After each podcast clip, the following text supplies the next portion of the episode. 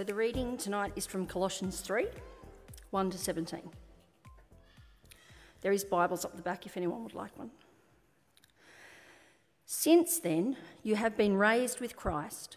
Set your hearts on things above, where Christ is, seated at the right hand of God.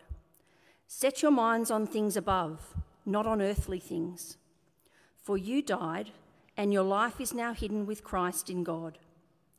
When Christ, who is your life, appears, then you also will appear with him in glory. Put to death, therefore, whatever belongs to your earthly nature sexual immorality, impurity, lust, evil desires, and greed, which is idolatry. Because of these, the wrath of God is coming. You used to walk in these ways in the life you once lived. But now you must also rid yourselves of all such things as these anger, rage, malice, slander, and filthy language from your lips. Do not lie to each other, since you have taken off your old self with its practices and have put on the new self, which is being renewed in knowledge in the image of its Creator. Here there is no Gentile or Jew, circumcised or uncircumcised barbarian, Scythian, slave, or free, but Christ is all and is in all. Therefore, as God's chosen people, holy and dearly loved, clothe yourselves with compassion, kindness, humility, gentleness, and patience. Bear with each other and forgive one another if any of you has a grievance against someone. Forgive as the Lord forgave you. And over all these virtues, put on love, which binds them all together in perfect unity. Let the peace of Christ rule in your hearts, since as members of one body you are called to peace, and be thankful. Let the message of Christ dwell among you richly as you teach and admonish one another with all wisdom through psalms, hymns, and songs from the Spirit singing to God with gratitude in your hearts.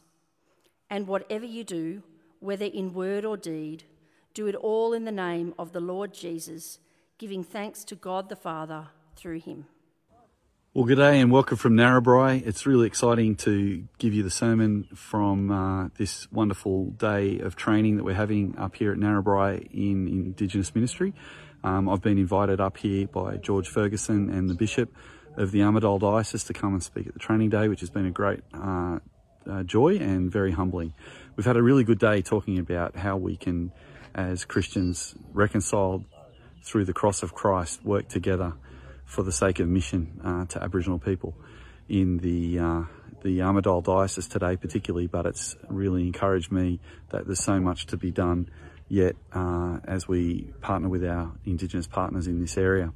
And it's come at a really timely time because this is our last sermon today on the cross. Over the last uh, three weeks, we've been looking at the different doctrines of the cross and why is it important today. And I suppose a good summary of our last few weeks is that the cross is central to the Christian life. Uh, today, I'll speak to you briefly from Colossians, and we're also going to share some interviews of some of the people who are up here at the conference too. So I'd love for you to turn your Bibles to uh, uh, Colossians chapter 3. But before I look at that passage, I just want to make a comment about the centrality of the cross to our faith. Today we're looking at how the cross of Christ helps us to love and teaches us to love. Uh, through the cross, Jesus shows us how much he loves us and teaches us that love is sacrificial. And what we get is, uh, in Paul's letters, is a thoughtful explanation of that. And he, Paul, in his letters, gives us a great deal of um, information about just how transformative the gospel is that Jesus' act of love can teach us so much about how to love our, in our lives as Christians. Well, I just want to make the brief point that if you look at um, Paul's letters, the book of Romans, the book of Ephesians, and the book of Colossians are three examples of where Paul unpacks the gospel. In fact, Romans is the greatest example of this, where Paul goes into the most length to describe the gospel and in chapters 1 to 11, he describes the gospel. And then in chapters 12 and following, he talks about what a difference it makes to our life. You can think of Ephesians as a summary of Romans, and in Ephesians, Paul does the same thing. He has the same structure. Um, chapters 1, 2, and 3 talk about the gospel, and then chapters 4 and following talk about what a difference the gospel makes, the cross makes to our lives. And then when we come to Colossians, Colossians is like a summary of Ephesians, but again, it has the same structure. And in chapters 1 and 2 of Colossians, Paul is showing us that the cross is central to the gospel. And let me show you what I mean by that. If you have a look at uh, chapter 1, verse 21 and following, this is what we read. Once you were alienated and hostile in your minds, expressed in your evil desires and actions, but now he has reconciled you by his physical body through his death to present you to present you holy, faultless and blameless before him. So here in Colossians, Paul's saying that we are reconciled to God through Jesus and his death on the cross. So the only thing that was uh, interrupting our relationship between us and God was our own sin. That barrier has been taken down because Jesus died on the cross for sin. So now I can actually be reconciled to God my Father and have a relationship with him when I couldn't have a relationship with him before. And also, I'm not only that, but I'm actually reconciled through Christ's body to my brothers and sisters. And in chapter 3 and following of Colossians, I'm just going to turn here in my Bible I've just um, got one hand. Uh, when we look at chapter 3, we, as I said earlier, that you see from 3 onwards, we see what difference that makes. That being reconciled to God means we're also reconciled to one another. Let me take up the argument that Paul has here in verse 3.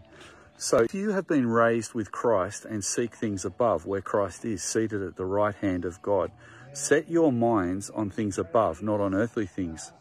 For you died and your life is hidden in Christ in God. When Christ, who is your life, appears, then you will also appear with him in glory. And by the way, you can probably hear the, the group uh, singing now. We're just about to start our next session. But basically, what this passage is saying for us here is that just as Christ died for us, so we died too. If you put your faith in Jesus Christ, that means that you have died to your old life. You've repented of your sin and turned away from earthly things, and now you've set your mind on things above. When you have this new perspective, this changes how you live. So the cross is not just about us earning our uh, sorry, it's not just about Jesus earning our salvation for us, him dying on the cross for our sin in our place so that we could live forever. But it's also showing us that that new life we have in Christ starts now. We see in verse 5 of chapter 3, therefore put to death all that belongs to your earthly nature sexual immorality, impurity, lust, evil desire, and greed, which is idolatry. Because of these things, God's wrath is condemning, coming on the disobedient. But and you once walked in these ways when you were living, verse 8. But now put on put away the following anger, wrath, malice, slander, and filthy language from your mouth. Do not lie to one another, since you have put off the old self with its practices, in verse 10, and have put on the new self, and you are being renewed in the knowledge according to the image of your Creator. In Christ, there is not Greek nor Jew, circumcision nor uncircumcision barbarian, Scythian, slave or free, but Christ is all and in all. A really cool thing is that we have left behind all those earthly things and we seek to repent of those things and change our lives so that we don't live according to those things anymore. Because of, of our new life, we are in the image of our Creator. And because we're in the image of our Creator, verse 10, that means that even though we're all different, we're all one in Christ. Now, a theme of this um, conference is that the, the Christian gospel is for all, because all can repent of their sin and all can trust in Jesus and be saved and forgiven of our sin. As a result, we're reconciled to each other. And in verse 11, Paul's saying that we actually can continue to understand that there's differences in the Christian church, but that we should be all together in Christ. The word all has been a big theme this day in this uh, training session, and particularly Rod, the bishop here at Armidale, has been saying that he's been going around his diocese as a new bishop saying that Christ is for all. And the reason he's emphasizing that, which we emphasize today at the conference as well, is because we need to think about the fact that we're all part of the body of Christ. In verse 12 and following of chapter 3, Paul goes on to say how we live our new life and we should live our new life together despite the differences from the past. Remember in verse 1 that we've been raised with Christ and we seek things above, where Christ is seated. We set our minds, verse 2, on things above, not on earthly things. So also we have this new definition for our lives as we live like that. And the definition looks something like this in verse 12 that we are God's chosen ones, holy and dearly loved. And we should put on compassion, kindness, humility, gentleness, patience, bearing with one another, and forgiving one another in if anyone has any grievance with one another. Just as the Lord has forgiven you, so you are also to forgive. But above all, put on love, which is the perfect bond of unity, and let the peace of Christ, which is with you, which we are also called in one body, rule in your hearts and be thankful. And let the word of Christ dwell richly among you in all wisdom, teaching and admonishing one another through psalms and hymns and spiritual songs, singing to God with gratitude in your hearts. And whatever you do in word and deed, do everything in the name of the Lord Jesus, giving thanks to God the Father through him. The cross is central to the Christian faith because without the cross, we cannot live like this. We do not have the capacity as human beings to live any different to that list of things that we should turn our backs on. But with the Holy Spirit in our heart and being forgiven, we can actually have compassion, kindness, humility, gentleness, patience, so forth. Not just for those who are like us, but we should reach out and embrace people who are different. That the bond of unity and the love we put on in verse 14 should be for everyone. Just as we are at peace with God because of what Jesus has done, so we are at peace with each other, and we should be thankful. I've travelled a long way to come out here today. I left yesterday at four o'clock in the afternoon. I didn't get up here until 1.30 in the morning. And I'm a little bit tired, but I've got to say, I'm really glad I came up. I'm really glad that I've come up here to fellowship with my brothers and sisters who are Aboriginal and non Aboriginal people as we seek to work out together how do we put this into practice. It's not just platitudes that Paul leaves us with here in Colossians, but it's actually directing us to live a new life together, all of us, not just those of us who live together in Sydney, in the Sutherland Shire. We don't just care about each other in the local church. As local churches, we care about others who are around the world as well, both inside and out. As Christians, we should be working together as a team in our local church, and we should also be working as a team with other Christians outside of our church and that involves sacrifice. The little sacrifice I've made to be up here today is nothing in comparison to the bond of unity and the, the love and the peace that I'm experiencing being here at this conference. Can I encourage us all that the cross of Christ is not just a peripheral theology in our in our in our lives. It's actually the center of our life. Because just as Jesus died on the cross and sacrificed himself for us, in Romans 12, verse 1, Paul encourages us to be living sacrifices. And here in Colossians, we see what that looks like.